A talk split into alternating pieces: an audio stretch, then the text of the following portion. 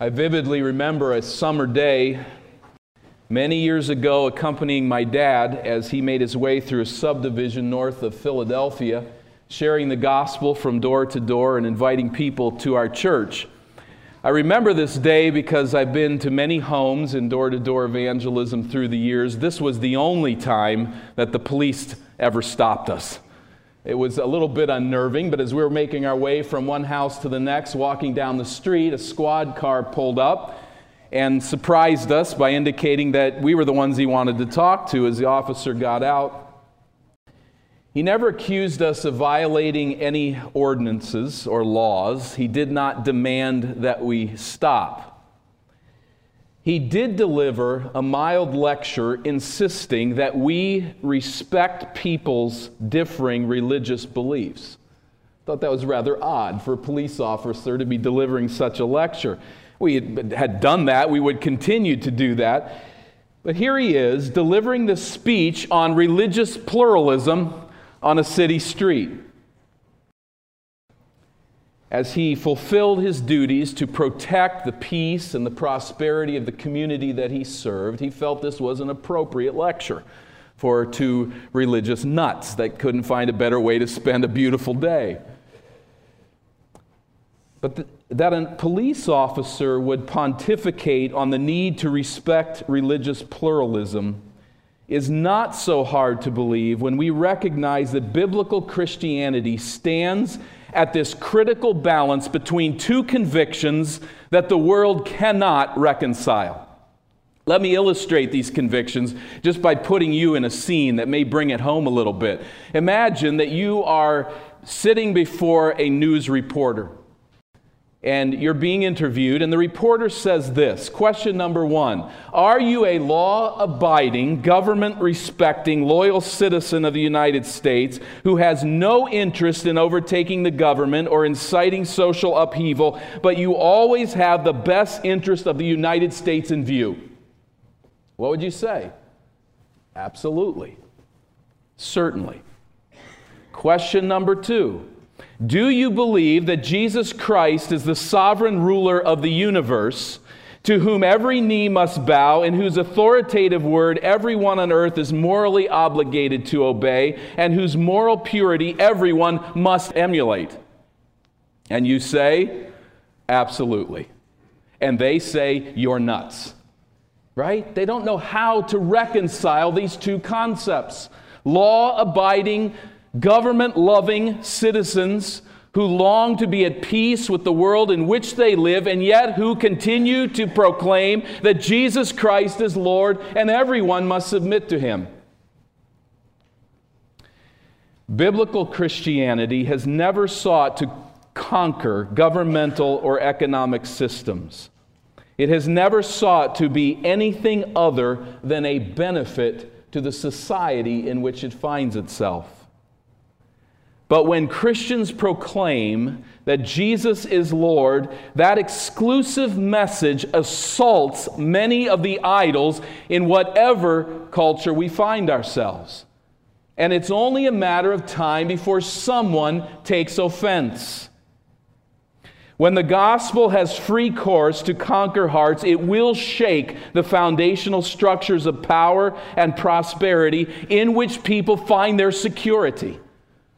And when that happens on a small scale, such as I've illustrated, or on a large scale, the guardians of the social order are going to react. And we witness today such a reaction on a very large scale as we come to Ephesus again on Paul's third missionary journey here in Acts chapter 19. If you're not there in your Bibles, I encourage you to turn there. Acts chapter 19, you will remember recounts Paul's mission at Ephesus, which was the pinnacle of his missionary work. Ephesus is Paul's longest recorded mission in a synagogue, chapter 19 and verse 8. He's there for three months before he has to leave. Very long stay. It is his longest evangelistic ministry in any given city. Ephesians chapter 19, I'm sorry, Acts chapter 19 and verse 10 as he is there for two years just at the hall of Tyrannus, along with other time on either side, it would appear. at least on the front side. The conclusion of this ministry at Ephesus we find in 1920 of Acts. So the word of the Lord continued to increase and prevail mightily. Now, we're missing all of this if we don't get the understanding that this is a significant stop for Paul, a place of great importance in his mission, as it is in the center of this third missionary journey, really, in a sense, taking up most of it. This is the pinnacle of that ministry. As we mentioned last week at verse 20, there's this thematic phrase which marks the end of the previous four tracts and brings to close this fifth tract of Acts. It's kind of put together with these thematic statements that summarize or give us a break at that point in Acts. And so the final lap of this journey of Paul, getting from Jerusalem ultimately to Rome, begins here at 19 and verse 21. What is odd is that the last episode in Ephesus gets linked in with this last track of Paul's writing. There's something interesting going on there. You would think he would just finish up the work at Ephesus, bring that section to a close, and move on. Remember, we're very tied to trip one, two, and three Luke isn't quite so worried about that. Here he puts in this last episode of Ephesus and he links it with the last track of Acts. And it seems that this episode itself then serves as something of a chromatic, thematic statement. What is also odd here is Paul does not make a speech, and we don't even see Paul involved in evangelistic activity. All of that is very strange and it should catch our attention. What we should understand then from this point forward is that this episode is going to stand at the head of this last final lap of Paul the evangelist in the history of Acts. And as we consider that and look at all that is considered from 19:1 to the end of the book, realizing the amount of material that is given here, we also recognize that Luke has a decided purpose in this section of Scripture. This section, I think, is particularly apologetic in nature. It is less theological in nature, and it is more apologetic in nature. That is, Luke is writing to Christians. Luke is also writing to unbelievers. And he is hoping that his writings will fall under the eye of Roman government officials. This seems to be fairly obvious in the way that he structures the remainder of the book. This is also an agenda that was very prevalent among the first Christians as they tried to work their way through waves of persecution. Now, pagans and Jews had a whale of a time trying to figure Christianity out in these early days. They called it the way, and it was a weird way. There was no temple, there were no priests, there were no rituals, there were no sacrifices. How do you understand these people, these Christians that follow this way? Well, Luke labors to present Christianity as a legitimate religion that is no threat to the governing authorities, while at the same time bringing that concept to bear that Jesus is King of Kings and Lord of Lords. We always live with that tension as Christians. We believe it's a both and. The world thinks it's an either or. But Luke lays his text out very much that way, and I think we have much to gain from it. So Luke stands at this point of critical balance. The government and social structures of the culture are, in and of themselves, not in danger because of the Christian teaching, and are in absolute danger because of the Christian teaching. But the issue is if Jesus Christ is Lord, let everything bow to Christ. There were people at Ephesus who believed they saw right through this problem. They saw right through this position and they offered stiff resistance. But before we get to that issue, we first, as we head into this final lap of the book of Acts, we need to see Paul's missionary agenda as it's laid out in these first two verses. verse 21 of chapter 19. Now, after these events, Paul resolved in the Spirit to pass through Macedonia and Achaia and to go to Jerusalem, saying, After I have been there, I must also see Rome. Paul will finish out this third journey by sailing across the Aegean to Greece.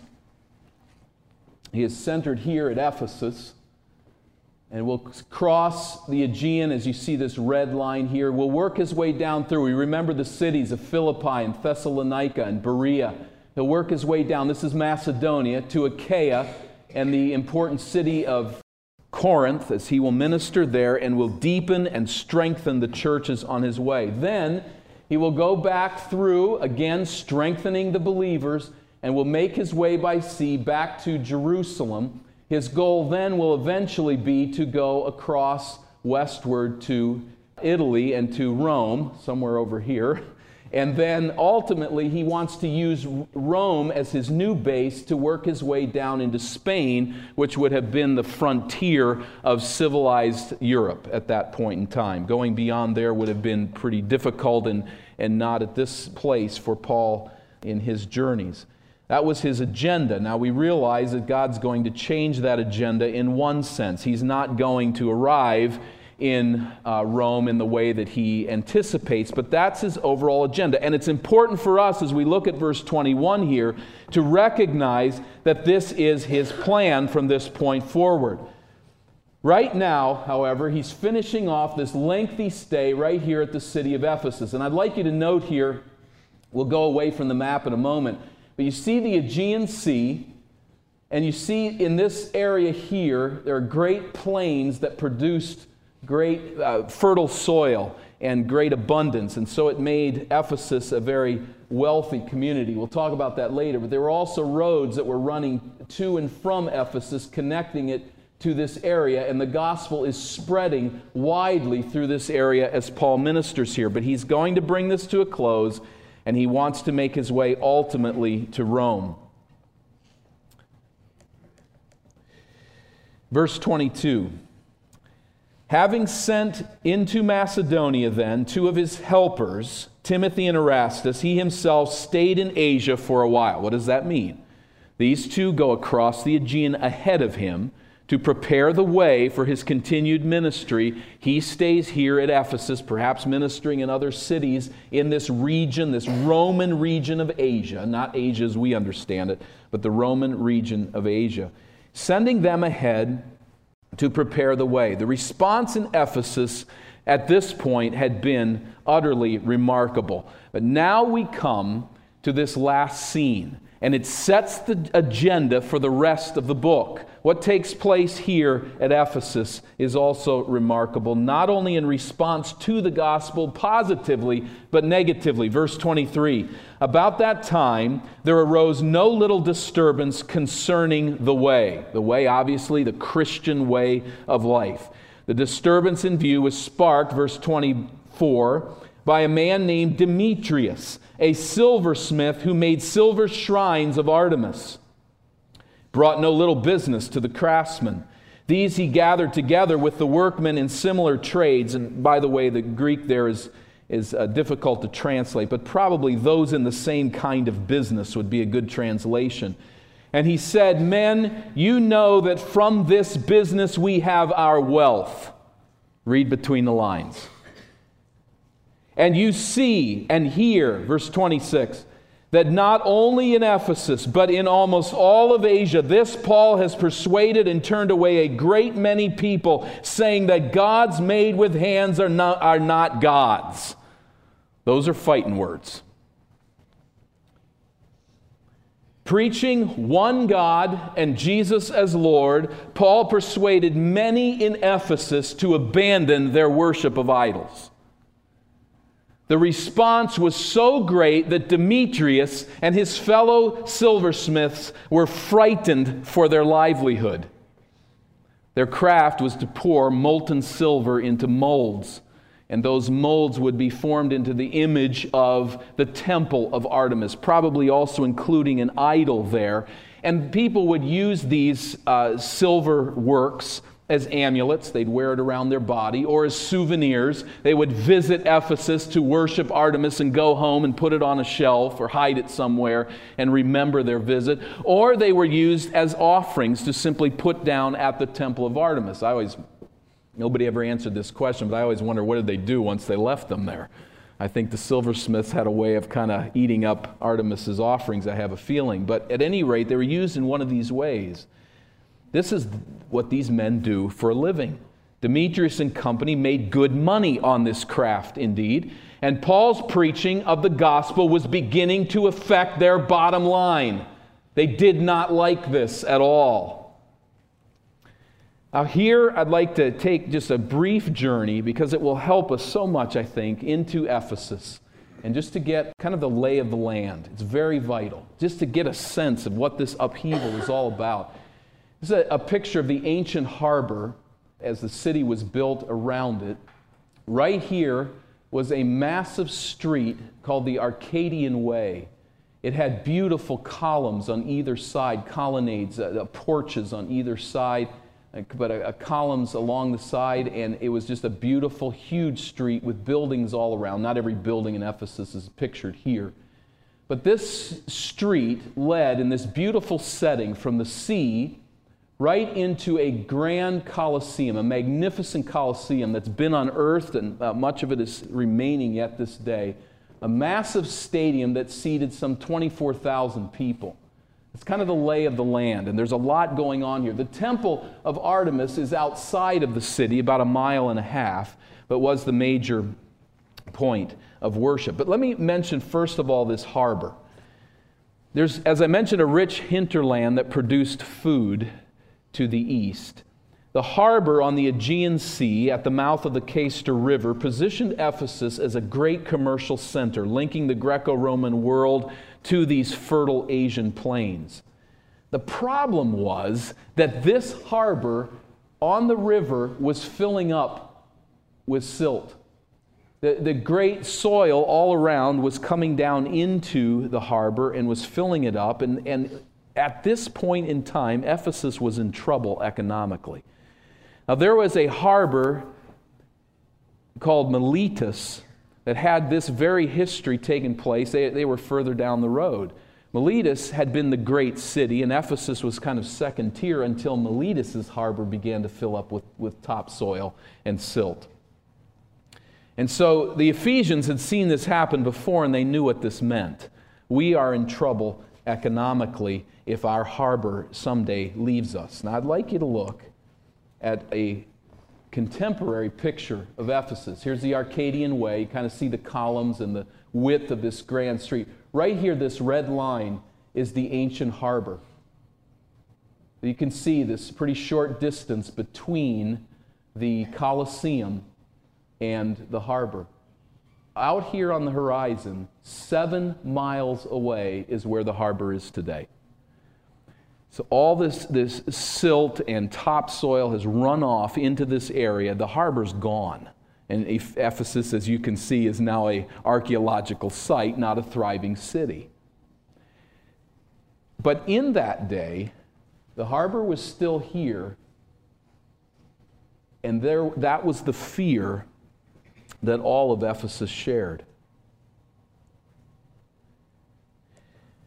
As I mentioned, a mile and a half outside of the city was the great temple of Artemis, here a reconstruction. It was one of the seven wonders of the ancient world. Now, keep putting this together. With commerce in decline because of its suffering harbor, tourism was the major economic support for Ephesus. The temple served as a bank for the region and also served as a safe harbor for criminals, both of them bringing people and money to the city. But probably most importantly was the great month Artemision, an entire month that was spent 24 7 in the worship of Artemis people would flock into town to worship this goddess who was trusted as one to provide safety for those that worshiped her. And Ephesus, particularly as the home of Artemis, the Ephesians believed everything that they did hinged on the protection of Artemis.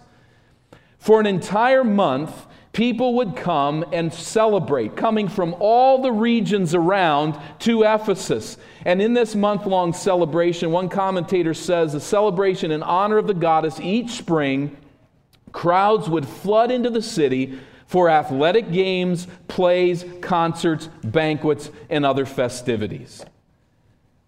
I can say it mildly, it was a time of much wickedness. Imagine a month long holiday at any city in the United States and what that would bring out.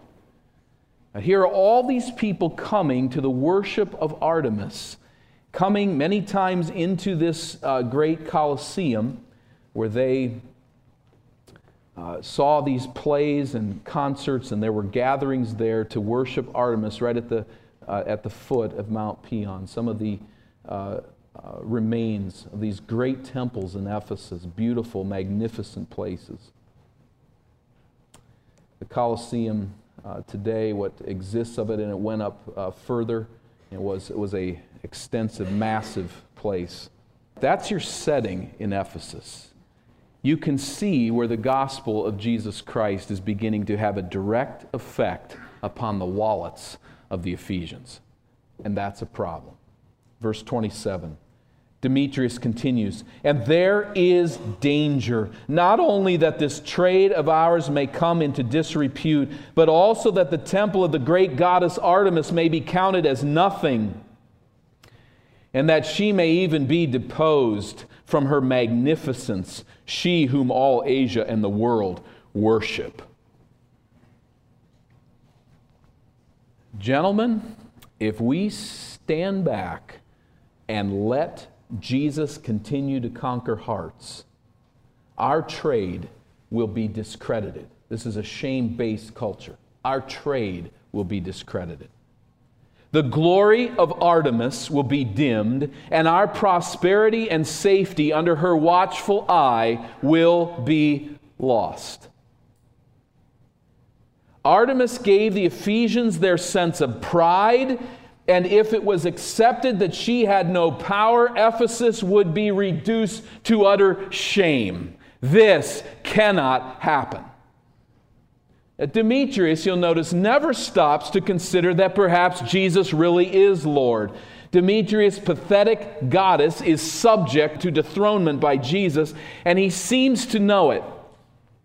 But his real gods are money and free expression, and he refuses to let go and to admit that Christ is Lord.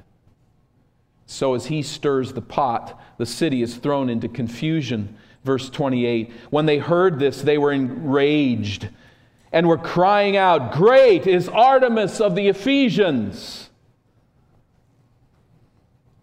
Resistance to the gospel breaks out in open demonstration. Verse 29 So the city was filled with the confusion, and they rushed together into the theater, dragging with them Gaius and Aristarchus, Macedonians who were Paul's companions in travel. The raucous crowd fills the Arcadian Way, most likely entering into the theater. And these two men, not introduced to us earlier in the book of Acts, but are evidently converts of Paul's second missionary journey through Macedonia, have joined him on this journey. There was always a, a large team that he traveled with for protection and for provision, and, and also leaned very heavily on these who served in this way as these two men find themselves sort of in the crowd's way, they just get hauled along with the press of the crowd and they go into this, this great amphitheater. These men certainly had not signed on with Paul as an insurance policy for safety and security. They knew the risks, and this had to be quite the ride, as you can imagine, getting pulled along by a raucous crowd that is bent on removing you as the problem in their city. Verse 30. When Paul wished to go in among the crowd, the disciples would not let him, and even some of the Asiarchs who were friends of his sent to him and were urging him not to venture into the theater. The natural fear of bodily harm was overwhelmed by Paul's passion to make the truth known and to spare his friends, but he had other friends who said, Not on your life. They're going to rip you limb from limb if you go into that place. There were disciples, these would be believers from Ephesus among Paul's team, among the missionaries that were serving there in Ephesus, but also the Asiarchs. Now, that's an interesting comment or interesting word. They were high ranking members of the nobility elected to promote the imperial cult. There is no indication that they are necessarily believers. In fact, their work would indicate that they were not believers. What they were were important people highly revered officials, and Luke does not want their support of Paul to go unnoticed. Remember his apologetic bent at this point. Here are some of the most prominent individuals in your culture, and they're saying, Paul, we don't want you to be harmed. There's respect for Paul, even if there's not an embrace of Christ as Lord on their part, these Asiarchs. Uh, Paul is anxious to speak for Christ but he is restrained by those afraid that he would be killed. And so, verse 32, we continue that some cried out one thing, some another, for the assembly was in confusion, and most of them did not know why they had come together. This is the perfect recipe for riot, isn't it? Emotions in overdrive, brains in neutral. They had no idea why they were shouting, but they really meant business. Here they are, just a confusion. They had no idea how Artemis's honor had been violated, but they rushed passionately to her defense. I mean, you know, nudging the guy next to us. Why exactly are we screaming again? What's going on here? All they know is something important's happening and they want to be part of it. It's a very frightening place for Gaius and Aristarchus. Verse 33 Some of the crowd prompted Alexander, whom the Jews had put forward. And Alexander, motioning with his hand, wanted to make a defense to the crowd, most likely to say, We're different than these other Jews. These Christians and Jews aren't the same. But when they recognized that he was a Jew, for about two hours, they all cried out with one voice, Great is Artemis of the Ephesians. We don't have time to think too long on this point, but imagine being there two hours. Great is Artemis of the Ephesians. They meant business. This is real zeal for their God. The crowd wanted nothing to do with a God worshiping, idol rejecting Jew right about then, and so for two hours they scream, many of them not even knowing why they're doing it. Haenchen has the classic statement on this scene. He says in the final analysis, the only thing heathenism can do against Paul is shout itself hoarse. Enter at this point some calm in the person of the town clerk who averts a riot, verse 35. And when the town clerk had quieted the crowd, he said, Men of Ephesus, who is there who does not know that the city of the Ephesians is temple keeper of the great Artemis and of the sacred stone that fell from the sky?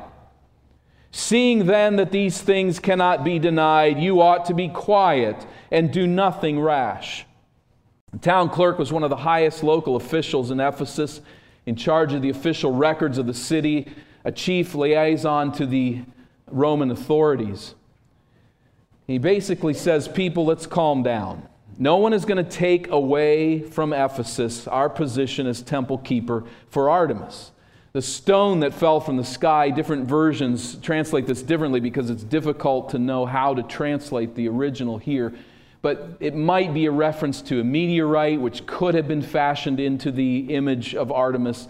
There's some debate on that point now at this point, but some sense that Artemis had come from heaven, whatever that means. In any event, the clerk argues that the only thing jeopardizing the peace and prestige of Ephesus was not the Christians, it was the Ephesians who were in danger of riot. That is an important point that Luke is, I think, seeking for us to understand here. For you, verse 37, the clerk continues, for you have brought these men here who are neither sacrilegious nor blasphemers of our goddess. Perhaps the Asiarchs had influenced the clerk to discern that the Christians had shown no overt disrespect to pagans and no blasphemous disregard to Artemis.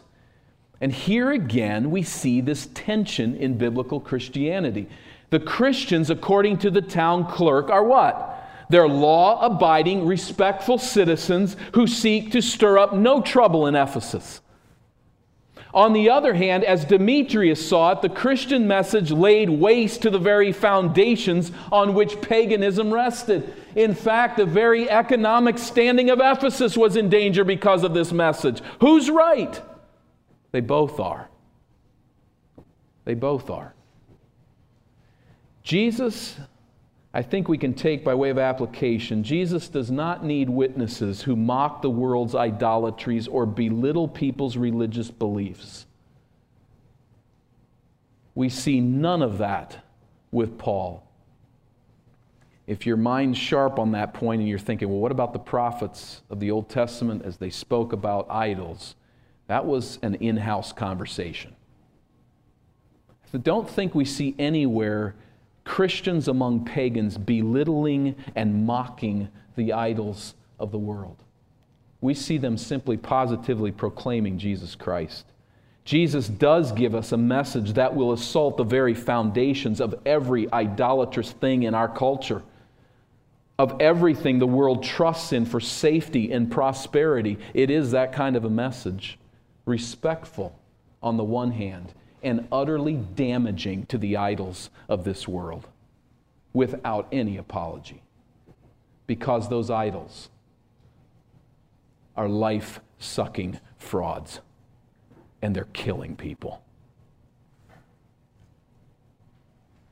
But here's this conflict.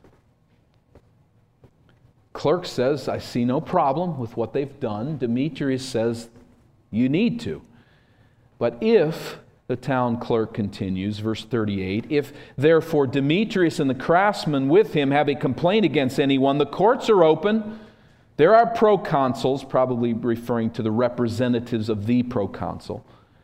Let them bring charges against one another, but if that doesn't suffice, if you seek another further, seek anything further, it shall be settled in the regular assembly.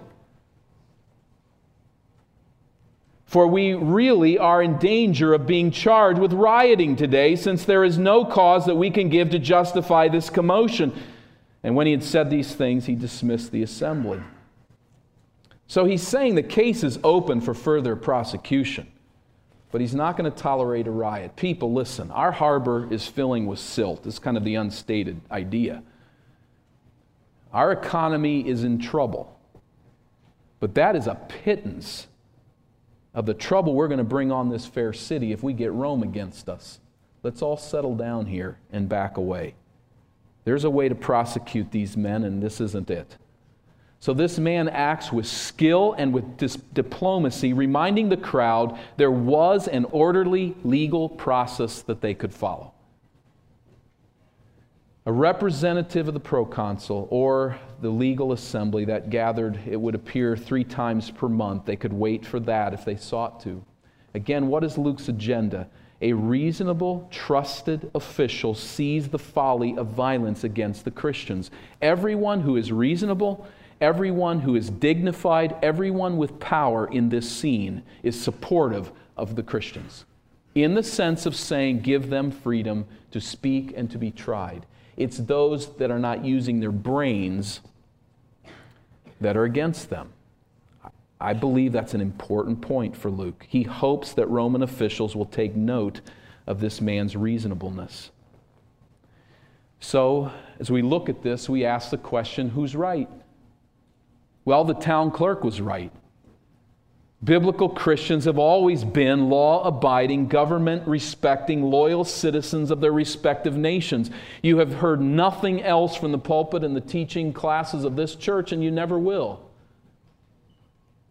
Biblical Christianity has no hidden agenda to overtake governments and incite social unrest. It always has in view the best interest of the nation in which its citizens live as aliens and pilgrims of a heavenly kingdom.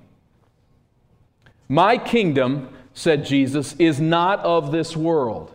And his loyal followers are comfortable working within the governmental structures of the nations and leaving those structures to thrive or fall under the common grace of God. We're at peace with that. We should be at peace with that. On the other hand, Demetrius is right. The message of biblical Christianity is not the mere offer of a ticket to heaven. Jesus never joins a community's gods on the idol shelf. Never. If the Jesus that we preach is not the sovereign ruler of the universe to whom every knee must bow and whose authoritative word we are responsible to obey, whose moral purity we love and emulate, then we have the wrong Jesus. He's not a savior, he's just another idol. And there is a grave danger for those of us who gather as professors of faith in Jesus Christ. It is to see Jesus no differently than another idol. The Jesus of many Christians,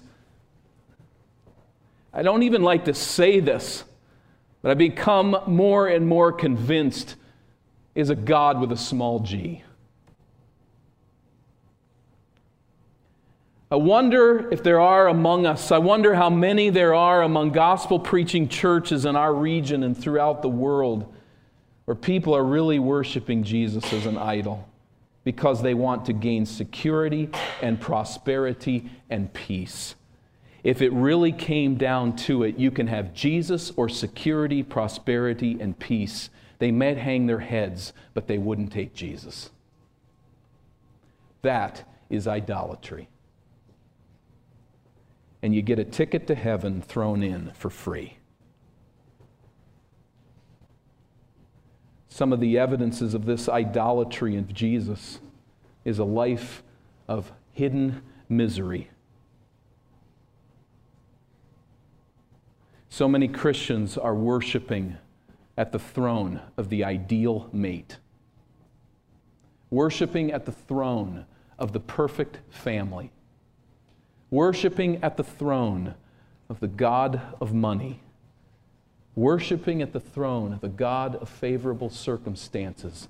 And when they say, Great is Jesus, what they mean is, Great is my God who will give me what I want, even if they don't recognize it.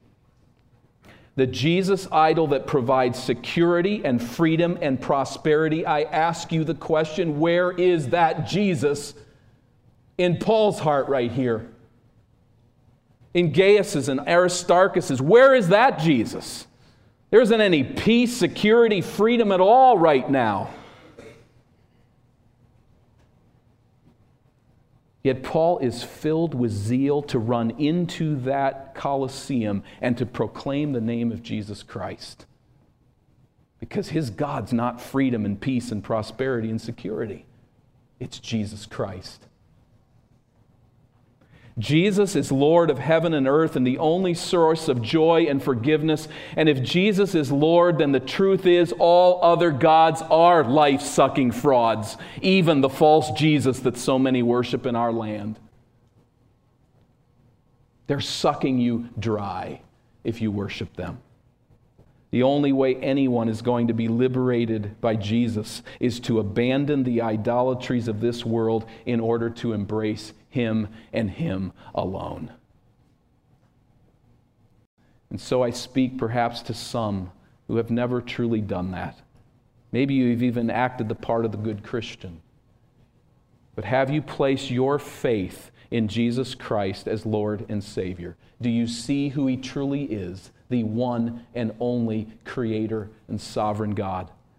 Do you see what He has done, offering His life as a sacrifice and atonement for sin, and rising from the dead in bodily form to defeat Satan and death? Do you not only know that intellectually, but embrace that as the very core of your soul? Have you trusted Jesus as the King of Kings, the Lord of Lords, the only Savior? The only name by which we must be saved. This is a problem in our culture, and it's very subtle because there's so much talk about Jesus. It's a problem in other cultures as well. I remember talking to a missionary from Japan, and it was a great difficulty to recognize when a person had really come to faith in Christ. Until he came to realize that the connection was at this point when a Japanese convert to Christ was willing to enter into the waters of baptism and so die to family worship, then they were in. That was the key, and that's where he, he it finally dawned on him that's when they really know Christ. Many Japanese Christians who had not come to baptism because of the offense it might cause. What is it for us? Are you willing to love God, not money? Are you willing to love Jesus, not security? Are you willing to love Christ as Lord, not self? We need to let go of the cannonball of idolatry and reach out and receive Jesus' strong arm of rescue from the sea of sin. There is no other Lord and Savior. None. One more brief line of thought before we come before the table today. But what we should want as those who have trusted Christ as our Savior, if we are tracking with Luke's message at that point, it's not to overthrow governments or to overtake economies with Christian philosophy. What we should want above all is freedom for the gospel. We should pray to that end. We should long to that end. Christianity is not a revolutionary force in man's kingdom. It is a spiritual force challenging not the structures of government as such, but conquering individual hearts such that the very structures of the culture are shaken to the core. What we need is freedom for the gospel to spread, and we need courage to spread it and let the chips fall where they may. That freedom is ours in this land, and it is vital that we take advantage, realizing what has been given to us. We will be introducing very shortly a call for our entire church to join together in communion and to enter out into an evangelistic endeavor that's new for us as an assembly. As we go out into this culture, we are doing so because of the freedom of the gospel, and we need to take such opportunities. And I encourage you to stay tuned and to join in and to be part of the work that Jesus is doing to rescue souls.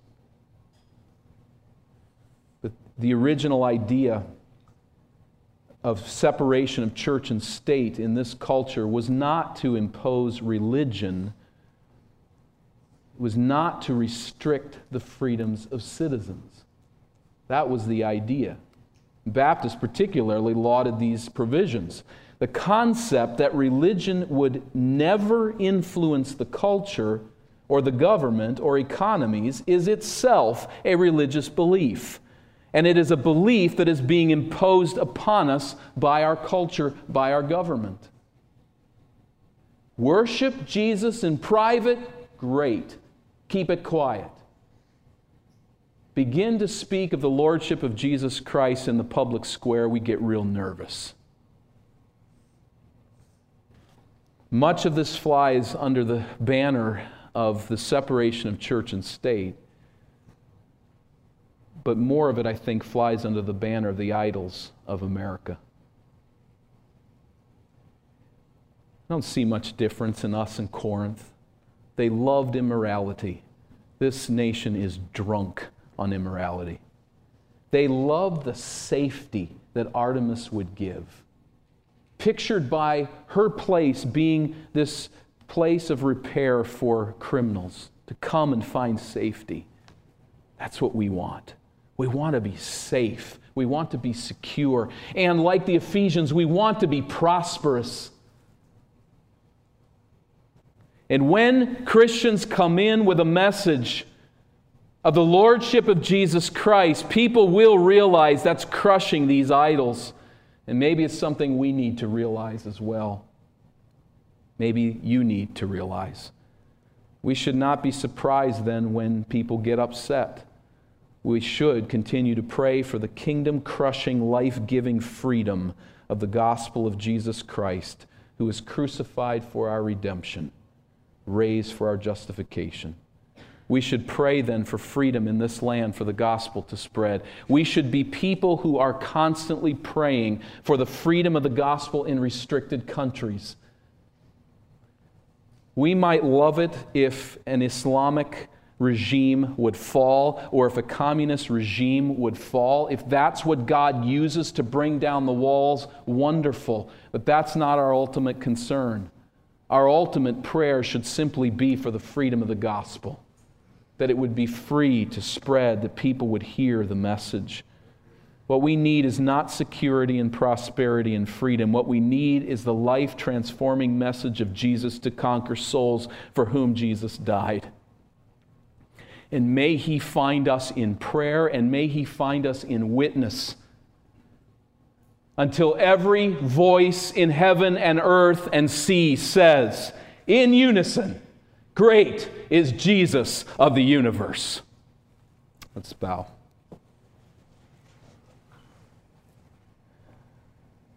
Father, we bow our heads in unison before your Lordship. I pray that it's not a ritual. I ask God that every heart would realize there's something deep within that says this is right. There is a day when every knee will bow and every tongue will confess that Jesus Christ is Lord. And I pray that every one of us may be able to say, with a heart resonating with love and thanks, Great is Jesus. And I pray that we take that song right to the time when we bow before Him and with great joy and gladness confess Jesus as Lord.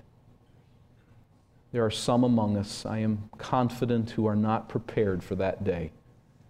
And I pray, God, that this warning would not go unheeded. I pray that you would conquer any heart that is in rebellion against Christ and is crying out, Great is me, and great are my pleasures, and great are my securities. And I pray, God, that you'd conquer that heart today